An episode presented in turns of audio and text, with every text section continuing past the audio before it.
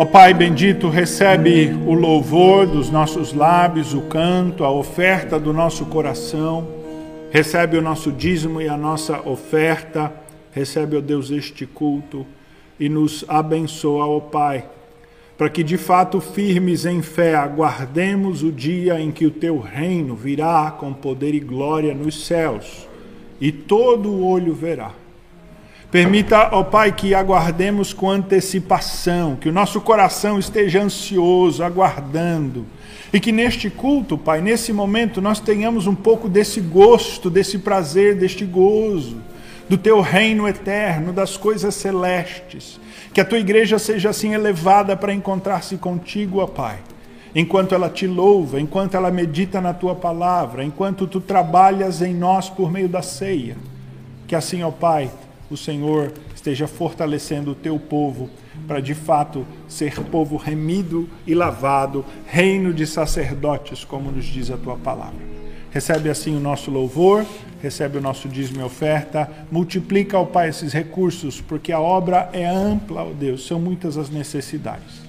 Da sabedoria aos administradores nós clamamos. Assim, nós te louvamos, ó Pai, em nome de Jesus. Amém. Os irmãos podem assentar-se. Quero convidá-los então para abrirem as suas Bíblias lá em Mateus, capítulo de número 13.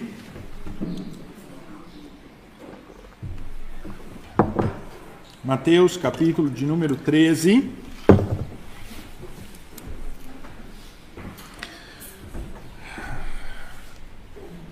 A passagem que nós estamos estudando nestes sermões, nesse sermão, é do versículo 24 ao versículo 50, ah, nesta série né, de três sermões, hoje a segunda delas, mas hoje nós vamos nos deter nos versículos 31 ao versículo 33. Três versículos apenas, 31, 32 e 33. Duas parábolas, duas histórias ilustrativas que o Senhor Jesus conta, e nós nos deteremos nestas duas parábolas para tentar uh, compreender um pouco mais sobre a expansão do reino de Deus. No nosso último sermão, nós falamos sobre o caráter do, do reino de Deus, o que é o reino de Deus. E nós falaremos hoje sobre o alastramento, o crescimento, a expansão do reino de Deus. E concluiremos esta série de sermões no próximo domingo com o último sermão. Leremos então em Mateus capítulo 13, Mateus capítulo 13, os versículos 31 a 33. Eu lerei aqui e convido os irmãos a acompanharem em suas Bíblias este texto de Mateus capítulo 13, os versículos 31 a 33, a palavra do nosso Deus diz assim: Outra parábola propôs, dizendo: O reino dos céus é semelhante a um grão de mostarda que um homem tomou e plantou no seu campo, o qual, na verdade, é a menor de todas as sementes e crescida a maior que do que as hortaliças e se faz árvore, de modo que as aves do céu vêm aninhar-se nos seus ramos. Disse-lhes outra parábola: O reino dos céus é semelhante ao fermento que uma mulher tomou e escondeu em três medidas de farinha, até ficar tudo levedado. Até ficar tudo levedado. Vamos ah, orar ao Senhor e clamar a Ele a sua direção sobre nós. Pai, nós já olhamos para esse texto na última semana, buscando compreender o que o teu reino é, as suas características, e agora nos ajuda a entender mais sobre o teu reino, olhando, ó Pai, para essas duas parábolas, compreendendo como ele cresce, como ele se manifesta entre nós. Nos dá, ó Pai, a iluminação, abre o nosso entendimento. Eu clamo, Senhor para que assim, compreendendo a tua palavra, nós nos tornemos esclarecidos, ah, não apenas por mero conhecimento intelectual, mas esclarecidos para viver uma vida que te agrada, ó Deus. Assim nós clamamos em nome de Jesus. Amém.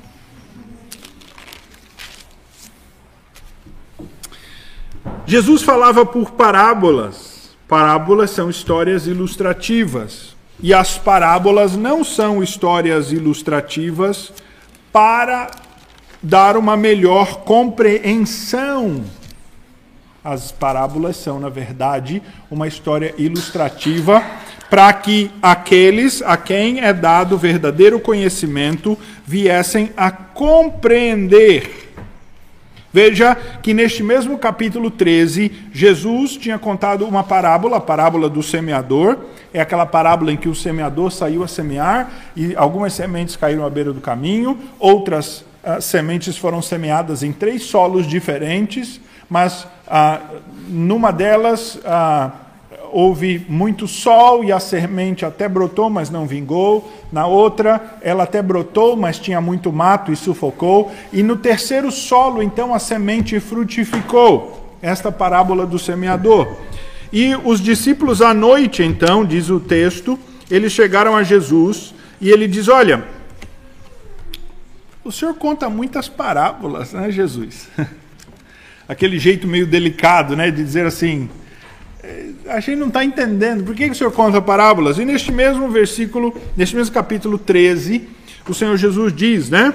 Ah, versículo 11, ele diz: Porque a vós outros é dado a conhecer os mistérios do reino dos céus, mas aqueles não lhes é isso concedido. Então veja que as parábolas, elas são um divisor de águas. Se alguém entende as parábolas, ele entende mais sobre o reino dos céus. Mas se alguém não entende as parábolas, ou pelo contrário, acha que entende e faz contrário àquilo que Jesus estava dizendo, então esta fica evidente que esta pessoa não pertence ao reino dos céus. As parábolas do reino dos céus, elas são, por assim dizer, como uma maneira de revelar quem pertence aos reinos dos céus. Quem pertence ao reino dos céus sabe que pertence aos reinos dos céus e sabe o que é o reino dos céus. É isso que Jesus está dizendo. Aí você pode dizer, pastor, mas o sermão do, do senhor da semana passada foi meio complexo, o senhor falou de vários aspectos, ah, eu, eu não compreendi direito a questão do reino dos céus. Na verdade, irmãos, o reino dos céus ah, pode se resumir simplesmente a Deus na sua vida. E é uma certeza e uma certeza de fé que alguém tem que pertence a Deus, que serve a Deus como Senhor e Salvador da sua vida por meio de Jesus Cristo, o seu Filho enviado. O reino de Deus, ele de fato é esse aspecto, esse elemento que não é visível. Por exemplo, a igreja é visível. Nós estamos aqui todos reunidos e nós falamos, aqui está a igreja. E está mesmo. Porque a igreja é o povo reunido. Nós falamos da igreja como num sentido mais amplo, mais concreto para nós, que a igreja são todos os cristãos espalhados sobre a terra, né? Todo mundo que se confessa cristão. Então a igreja, ela é um elemento concreto da nossa fé.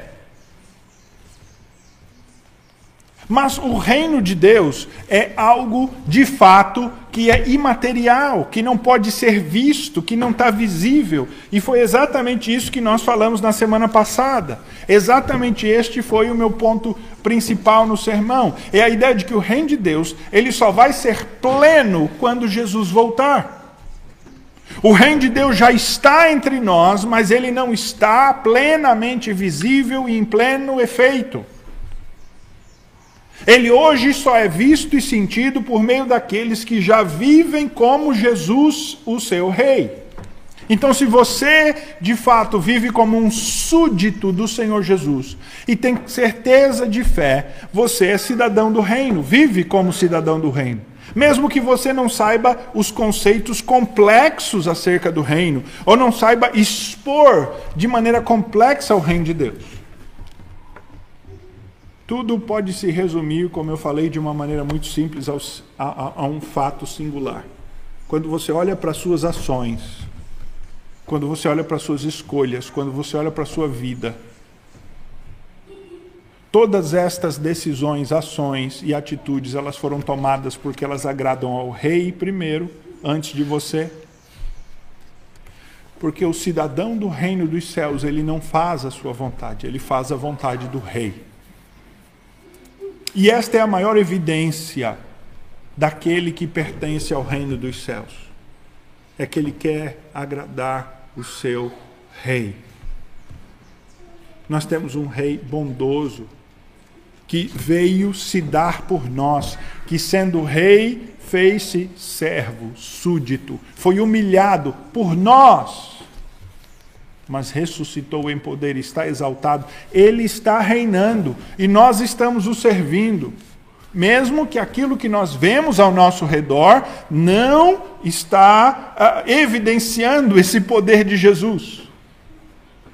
É claro que um cristão que está sendo, naquele momento da sua vida, perseguido no seu trabalho por ser cristão, seja com chacota, seja com pressão de perder oportunidades, por ele ser cristão, pela sua ética cristã, por agir como cidadão do reino, ele talvez olhe ao seu redor e ele diz: Eu não vejo o reino e o poder de Jesus aqui. Não estou vendo. Mas o fato é que o reino de Deus está exatamente ali naquele lugar. Como? Por meio da atitude daquele cristão e naquele cristão que não se dobra às regras do império das trevas. Ali está o reino de Deus. Ali está o reino de Deus. Exatamente ali está manifesto o reino de Deus. Ele é em si a manifestação do reino de Deus naquele lugar que é um lugar de trevas, que é um lugar de opressão, que é um lugar de perseguição. Mas ele, cristão, súdito do rei, e está ali como um representante do reino de Deus. É interessante porque a igreja é um conceito coletivo. Igreja é povo, é um outro conceito. Tem que ter dois, três, quatro, dez mil para ser igreja. Uma pessoa sozinha não é igreja. Ah, eu sou igreja. Não, você não é igreja. Você é templo de Deus, você não é igreja. Igreja é um conceito coletivo, mas o reino de Deus não. Reino de Deus é um conceito espiritual que pode ser manifesto no um. Onde você está, onde você trilha, você está levando a luz do reino de Deus, uma vez que você é súdito do rei. Nós falamos na semana passada das várias características do reino dos céus. Vimos que o reino dos céus ele está ali entremeado de joio. E vimos que o reino dos céus, então, ele vai ser só pleno no fim dos dias. Vimos que o reino dos céus não pode ser delimitado geográfica, fisicamente. Vimos que o reino dos céus não pode ser comparado a nenhum governo ou instituição civil ou social nesta terra. A teocracia de Israel da antiga aliança não é o que Deus quer implantar no mundo hoje, uma teocracia cristã para o Brasil, para os Estados Unidos, para a América do Sul, para o mundo. Deus já usou a teocracia na antiga aliança, Deus está usando o reino dinâmico e ativo como a sua estratégia de expansão na nova aliança. Nós vimos que o reino ele é interior. Romanos capítulo 14, versículo 17 diz que o reino de Deus não é comida, não é bebida, mas alegria e paz no Espírito Santo. Veja só. O apóstolo Paulo diz também em 1 Coríntios 4, 19 e 20, que o reino de Deus consiste em poder, porque onde Deus está e onde um cristão está, o reino das, da, da luz está ali, o reino das trevas foge. O maligno foge. E o Senhor Jesus falou isso exatamente lá em Mateus 12, 28, quando ele diz que ele veio amarrar o valente, para saquear a casa do valente. Mas há uma característica do reino, que é essa que nós veremos hoje, nessas duas parábolas aqui, bastante importante, que é como o reino de Deus se expande. E talvez a gente tenha que voltar um ponto aqui e dizer: o reino de Deus, ele estava pequeno e cresceu e crescerá mais. Uma das características do reino de Deus é que o reino de Deus, ele não permanece nunca do mesmo tamanho, ele se expande sempre e mais.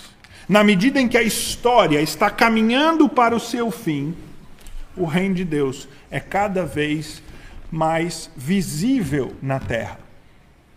Vamos tentar compreender e entender isso com essas duas parábolas que aí estão no texto bíblico. Já falamos que este capítulo 13 de Mateus é o capítulo no Novo Testamento que mais usa a palavra reino dos céus. Aqui é o sermão do reino dos céus. E que Mateus é o livro no Novo Testamento, é o evangelho que mais contém a expressão reino dos céus. Na verdade, é quase o único texto que contém a expressão reino dos céus no Novo Testamento, que é um conceito muito importante. E Mateus está colocando, então, está nos trazendo esse conhecimento de que Jesus nos, nos deu, de que o reino dos céus substitui o reino de Israel, o reino de Judá, o reino da antiga aliança. Nós pertencemos ao novo reino. Ele não tem mais governo político, ele não está situado geograficamente. E agora, então, ele nos diz o seguinte: que o reino dos céus ele é semelhante a duas coisas, colocam aqui nesses versículos 31, 32 e 33.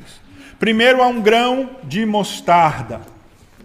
E segundo, a um pedaço de pão, um pequeno pão, levedado a um a, fermento. A primeira analogia, Jesus se utiliza da ideia do grão de mostarda, que é, como diz Jesus, a menor de todas as sementes.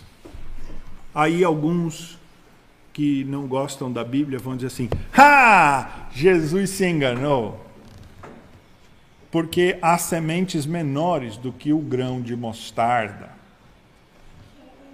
Por exemplo, se eu não me engano, a semente da da orquídea, né? Eu acho que é, é, é menor do que a, a, semente do grão de mostarda. A semente da orquídea eu acho que é a menor das sementes.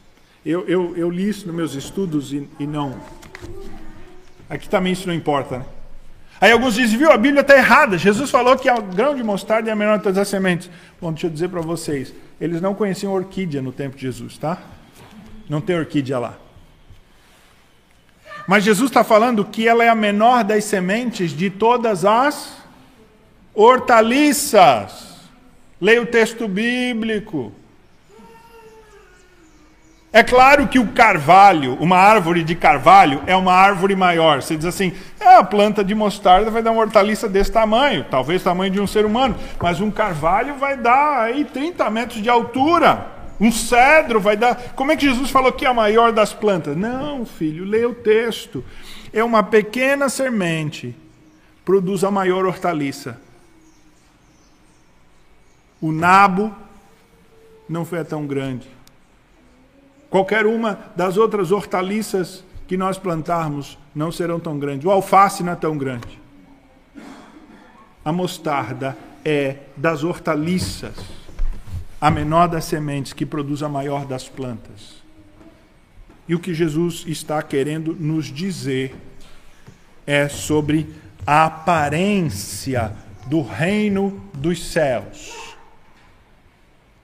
A aparência do reino dos céus é semelhante ao grão de mostarda. Alguém olha para a obra de Deus e diz assim: Isso não vai vingar, é isso, é isso, não vinga. Aqui, aqui, não. Mas a obra de Deus, começando pequeninha, ela se expande. E ela se torna um lugar onde pessoas podem aninhar-se. Veja, irmãos, a, o reino dos céus, a pregação do reino dos céus. Começou com um homem, Jesus Cristo. Jesus Cristo escolheu doze discípulos. E em todo o seu ministério, ele fez outros discípulos, e quando o Espírito Santo desce em Pentecoste, qual é o número de pessoas que lá estão? 120. 1, 12, 120. Passados dois mil anos, passados dois mil anos, diante de tanta perseguição e de períodos de perseguição extrema, de massacre de cristãos, como é que está o cristianismo? Sendo vencido, na verdade? Está se acabando no mundo, não é verdade? O cristianismo vai se acabar. Não? Não, irmãos. O cristianismo saiu de 1, de 12, de 120 para bilhões de pessoas hoje. Claro, há muito cristianismo nominal. Mas ele iniciou com pouco com um nazareno. A palavra nazareno é uma palavra ofensiva. Quer dizer, um cara lá dessa cidadezinha que não vale nada, lá no interiorzão. Um caipira, por assim dizer.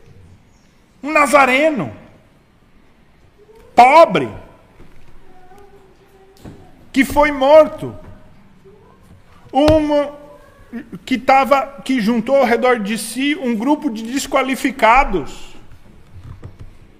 ou pobres sem cultura, ou revoltosos, ou ricos rejeitados. Mas este grupo, que aparentemente, para quem aparentemente não se dava nada, ele se tornou grandioso. Quando João e Pedro são trazidos lá em Atos, presos por terem curado um homem à porta do templo, eles começam a ser tratados como se fossem realmente gente ah, desqualificada. E os homens poderosos, aqueles que tinham matado Jesus, começam a se impor sobre João. Jesus tinha ficado calado, lembra, diante deles. Ele não deu nenhuma resposta. Mas Pedro e João se levantam para falar e falam com autoridade. E Pedro diz: Vocês mataram Jesus. E ele dá um testemunho poderoso. E o texto bíblico diz que os homens do sinédrio olharam para eles e viram que eles eram diferentes. Que eles tinham estado com Jesus que eles não eram gentinha desqualificada. E o reino de Deus, onde ele se manifesta, no cristão que ele se manifesta, ele é assim: ele parece pequeno, ele parece insignificante, ele parece realmente que não vai dar grande coisa. Mas olha o que o texto bíblico diz: quando o reino de Deus ele cresce e se desenvolve, ele chega ao ponto dele então agora poder aninhar, abrigar aves e pássaros aves e pássaros. Ou seja, o reino de Deus, ele dá sombra e guarida até para aqueles que não pertencem a ele. E eu vou falar um pouquinho disso mais quando entrarmos na segunda parábola. Então a primeira parábola e a primeira ideia é de que o reino de Deus, ele parece insignificante. Ele parece que não vai dar nada. Mas o reino de Deus cresce e se torna algo maior do que o esperado, que dá abrigo até para aqueles que não pertencem a ele. A segunda parábola é a parábola do levedo, e a ideia aqui é bastante simples. Não havia geladeira, né? não havia fermento biológico royal ou qualquer que seja antigamente. Então, como é que se fazia o pão? Você fazia o pão hoje e antes de você assar, você tirava um pedaço daquela massa que tinha fermento e você guardava ou em água, guardava ele à parte num pote e você assava então o restante do pão. Amanhã, quando você fosse fazer o seu pão, você pegava aquele pedacinho daquela massa, ainda se faz hoje, né? tem muita gente que faz, aliás, está na moda pão fermentado, fermentação natural, todas essas coisas o pessoal está fazendo, né? Ele pegava então um pedacinho daquela massa do pão de ontem, que tinha fermento. De onde que essa mulher recebeu fermento? De alguém que deu para ela, possivelmente. E ela então, esta senhora, ela escondia, diz o texto, no meio da massa. O texto bíblico nos diz que são três medidas de farinha. Essa mulher está fazendo pão para uma festa, essa senhora, porque três medidas de farinha são alguns quilos de farinha. Para você fazer um pão grande, né? Bastam aí a minha esposa faz uh, sempre lá em casa, muito gostoso. Vários irmãos já se beneficiaram desta bênção. Uh, e, e, é pouca farinha que você usa para fazer um pão grande, assim, desse jeito. Porque o fermento faz exatamente crescer. E esta senhora, olha só, ela está fazendo pão para uma multidão. Três medidas de farinha é um bocado, são alguns quilos. E sabe o que que basta para fazer toda aquela massa crescer? Um pedacinho daquele fermento do pão do dia anterior. Essa segunda parábola nos fala sobre o poder de influência que o reino de Deus tem.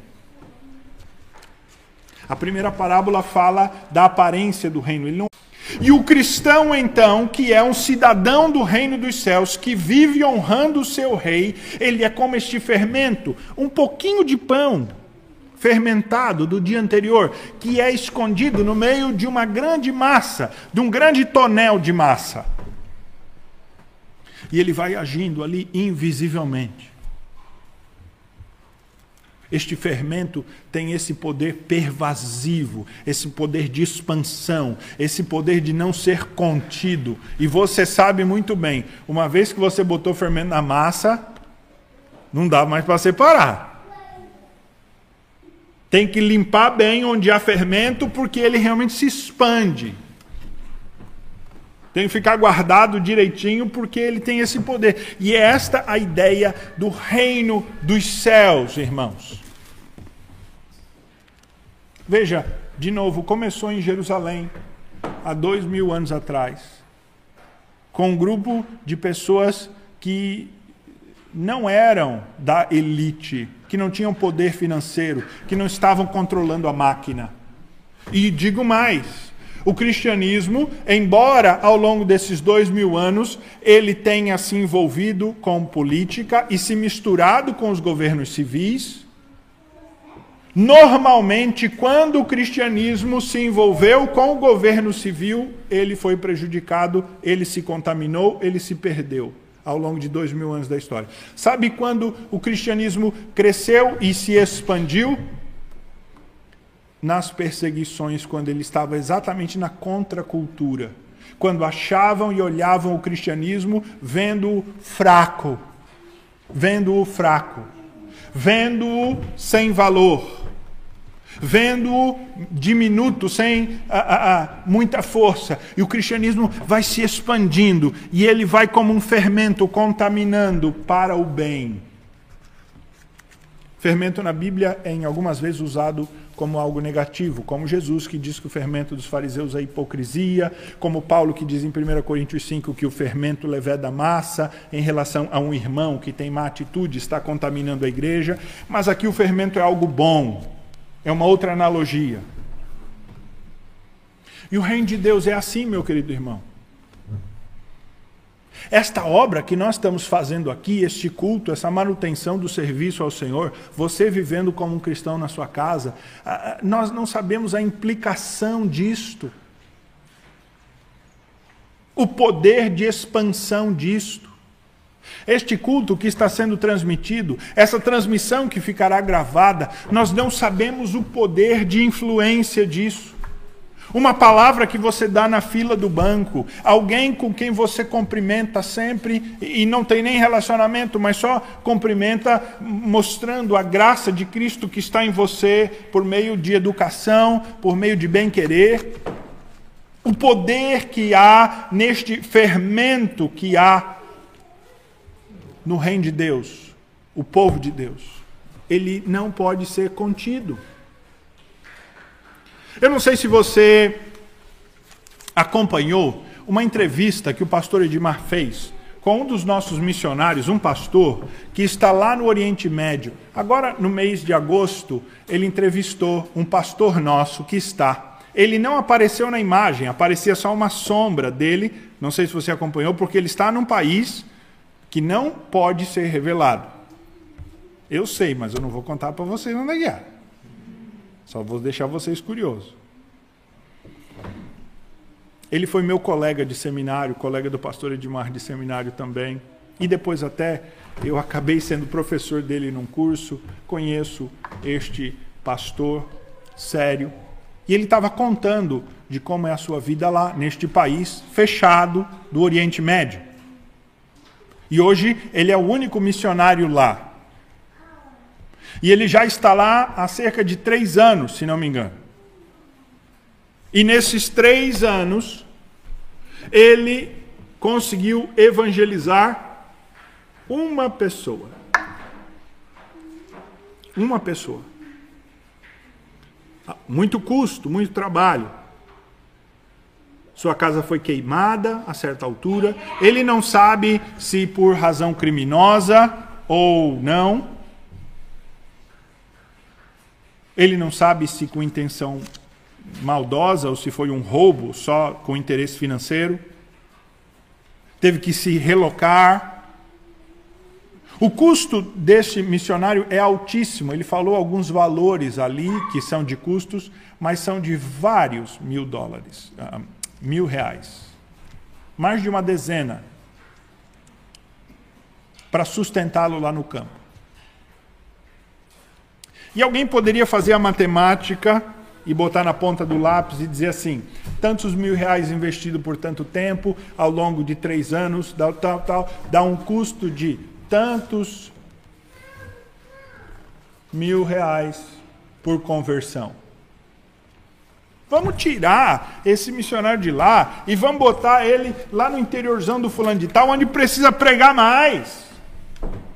Irmãos, nós precisamos estar lá no interiorzão, onde precisa pregar mais. Mas tem meio que fermento ali por perto e talvez o fermento vai se expandir. Mas a gente precisa pegar esse fermentinho, que é esse pastor e a sua família, ele, esposa e dois filhos, dois filhos adolescentes, e botar esse fermentinho lá no meio daquele país do Oriente Médio.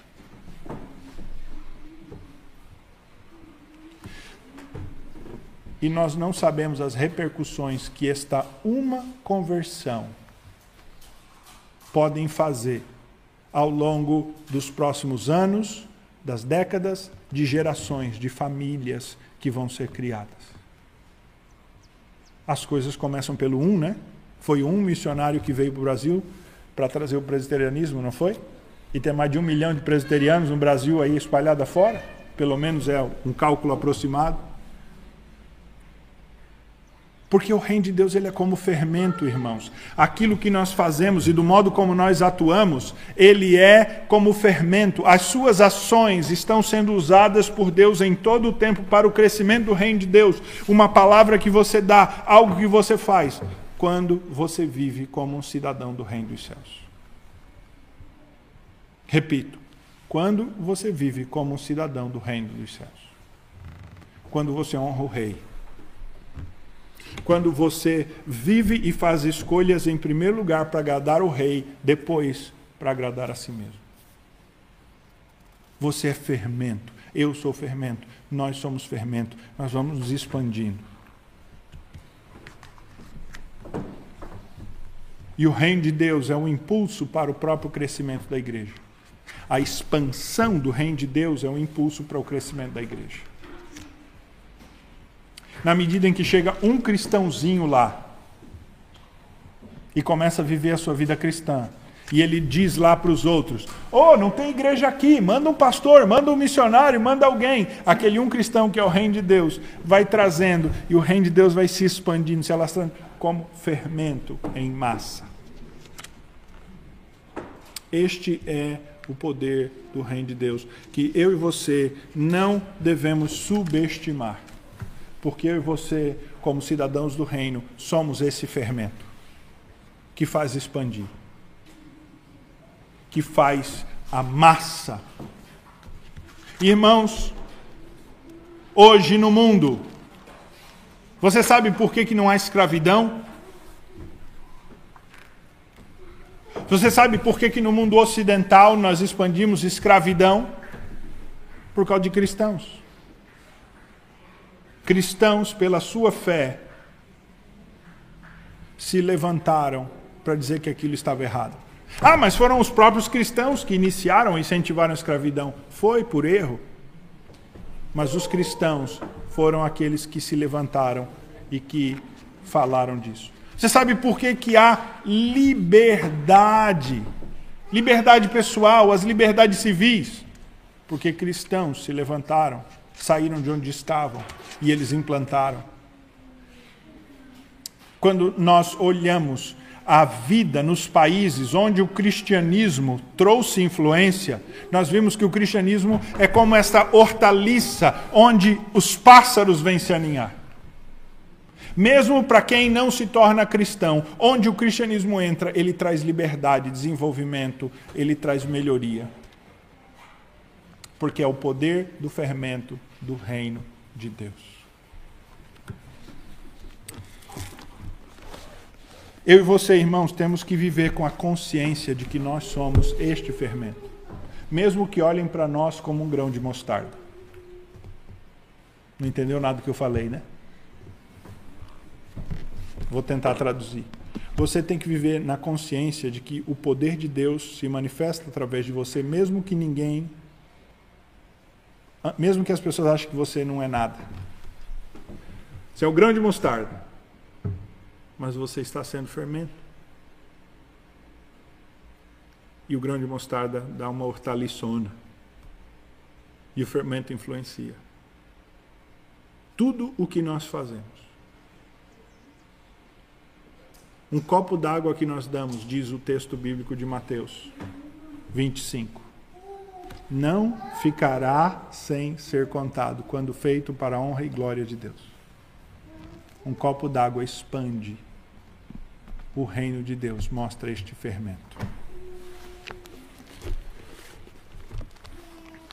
Nós vamos passar a celebração da ceia. E eu lerei aqui o texto de Mateus, capítulo de número 26.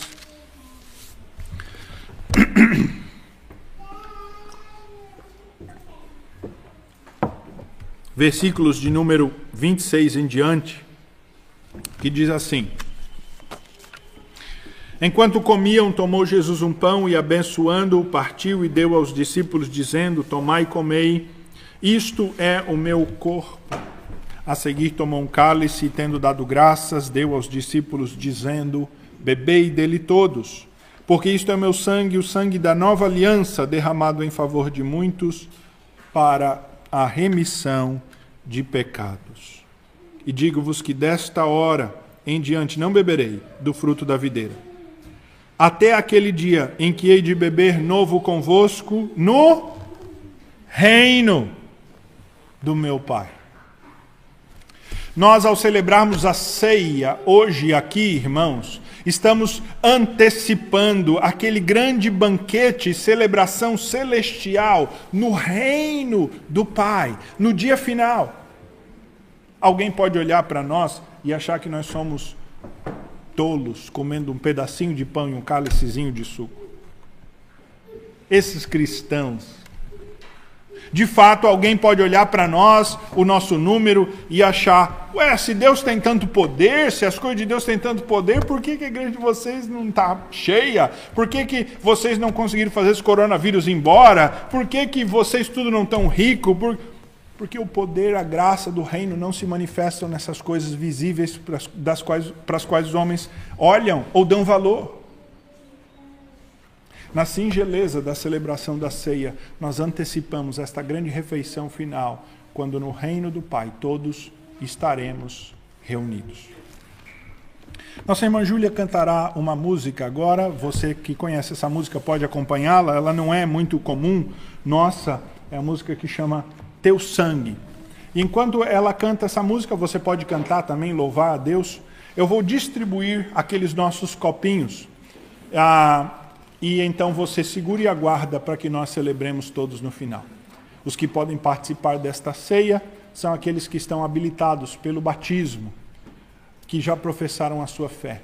E eu creio que os irmãos compreendem o que isso significa, este privilégio que vem com uma responsabilidade. A Escritura diz que quem come e bebe sem discernir, come e bebe juízo para si. Por isso, enquanto a Júlia inicia o canto, antes de eu começar a distribuir, quero convidar você a curvar a sua fronte, consultar o seu coração, preparar-se para receber a ceia, os elementos da ceia do Senhor. Vamos louvar a Deus então.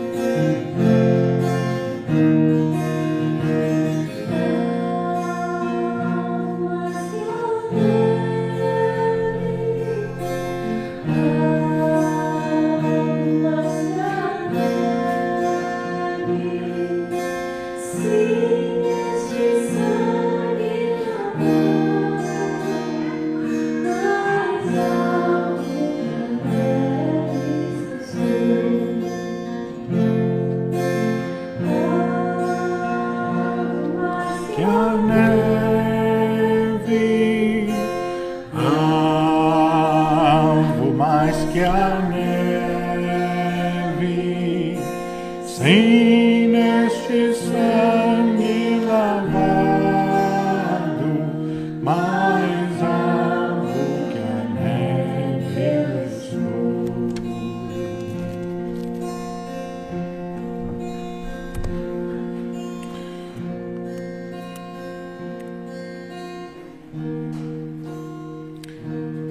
Nós comemos primeiro do pão, que simboliza o corpo do Senhor Jesus. Eu oriento você a virar ele de cabeça para baixo para tirar e faz assim até uma espécie de um pratinho, é mais fácil.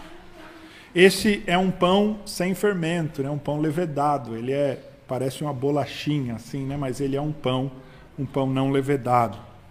Ele é apenas símbolo. Não é o tamanho nem a qualidade do pão. O que importa é a cerimônia, é o que nós fazemos. Nós vamos orar nesse momento consagrando estes elementos, nos preparando então para a ceia do Senhor. Ó Pai de amor, bendito de graça e misericórdia, abençoa estes elementos para que eles venham a fortalecer e, e, e a edificar o teu povo neste momento, este pão e este cálice. Que a tua graça esteja com a tua igreja, ó Pai, e assim até mesmo aqueles irmãos que estejam em casa, nessa aspiração e desejo de estarem aqui, ó Pai, possam logo realizá-lo.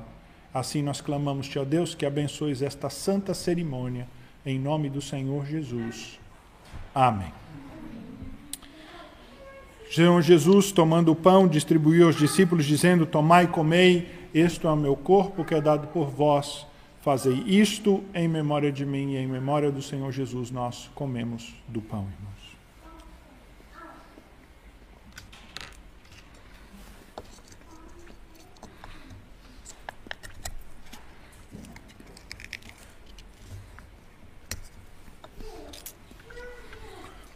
Quero aí convidá-lo a tomar o cálice. Você pode puxar ali a abinha, abri-lo. O cálice simboliza o sangue do Senhor Jesus, o sangue que nós, como nós cantamos agora, nos lava e nos limpa de todo pecado. Sim, você tem pecado, é verdade, eu tenho pecado. Mas é o sangue do Senhor Jesus que nos lava e nos limpa, e a certeza do seu sacrifício por nós que nos traz remissão de pecados. Nenhum de nós é digno deste sangue. Nenhum de nós é perfeito para recebê-lo, e se fôssemos, não precisávamos. Mas recebemos o sangue do Senhor Jesus como o caminho da nossa purificação. Tomai, bebei, disse Jesus, este é o meu cálice, o cálice, o meu sangue, o cálice, o sangue da nova aliança, derramado em favor de muitos para a remissão de pecados. Bebei dele todos, assim comungamos do cálice. Vamos colocar de pé para a oração final e conclusão do culto ao Senhor. Pai, dá-nos a tua graça por meio da celebração desta ceia. Edifica a nossa vida, ó Pai, de modo que assim sejamos fermentos do reino de Deus no meio onde estamos mesmo, ó Pai, que nos julguem como pequenos, insignificantes, dá-nos esta firmeza de fé, ó Pai, de que o teu reino vem crescendo, vem vencendo, está se expandindo e que ele é invencível, ó Pai. Ajuda-nos, ó Deus, em especial a vivermos como cidadãos deste reino, com a ética do reino, servindo aos interesses do rei antes de servindo aos nossos. Ó Pai, nos ajuda nessa tarefa. A partir de agora, ao sairmos daqui, amanhã, durante a semana, nós clamamos, ó Pai, em nome do Senhor Jesus. E agora, irmãos, ide em paz, e que a graça do nosso Senhor e Salvador Jesus Cristo, o amor de Deus, o nosso Pai, as consolações do Santo Espírito estejam convosco e convosco permaneçam hoje e pelos séculos dos séculos. Amém.